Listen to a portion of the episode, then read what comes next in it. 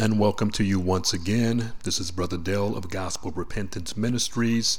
I am your host, and as a reminder, you can find me on my blog at gospelofrepentance.blogspot.com. Also, for you guys who uh, have iPhones, uh, you can subscribe to the podcast by simply uh, clicking on your podcast app you can type in my name or you can uh, type in Gospel Repentance, find the podcast, and subscribe to it. For those of you who are on Android devices, feel free to go to soundcloud.com. You can find me there. And, and some of the um, podcasts are also on my uh, blog, gospelrepentance.blogspot.com. Okay, thank you very much once again for tuning in. And what I wanted to discuss uh, in this segment, in this episode, is the idea of God being a fatalist. Is God subject to the fates? Is he subject or is he bound by life's circumstances? Basically, is God dependent upon chance or luck or fate? Or does God determine for himself what will happen in the heavens and in the earth? And to get our answer clear, I want to look at some passages of scripture. Let's start with Isaiah chapter 46, verse 10. It says this of God. The prophet Isaiah says, declaring the end from the beginning and from the ancient times things not yet done, saying, My counsel shall stand and I'll accomplish all my purpose. Once again, that's Isaiah chapter 46, verse 10. Let's go to Daniel chapter 4, verse 35. And this is the Gentile king of Babylon, Nebuchadnezzar, speaking. And he declared this to the known world after his mind was restored after having lost it for seven years. It's a fascinating uh, story. You need to read it. And he said regarding the sovereignty of God, all the inhabitants of the earth are counted as nothing. And he does according to his will among the host of heaven and among the inhabitants of the earth. And none can stay his hand or say to him, What have you done? This is an amazing transformation of the heart and mind of this king because prior to this declaration that he made to the known world, he was proud and he was arrogant and he was boastful and he believed that everything that he had obtained was by his own might and by his own power and by his own ingenuity and God had to humble him and basically reduce him to a madman for him to get his point across. Once he confessed his sin to God, God restored him and gave him back his kingdom. Read Daniel chapter 4 to get a full, uh, basically, panoramic view or account of what happened with King Nebuchadnezzar, basically his humiliation and his restoration.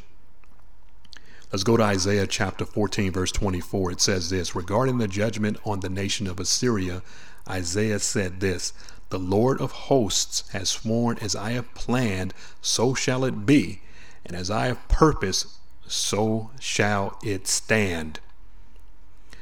Uh, Proverbs 16:33, another verse of scripture says, "The lot is cast into the lap, but its very decision is from the Lord." That is a very good verse to remember when you're voting in your elections. Once again, the lot is cast into the lap, but its very decision is from the Lord.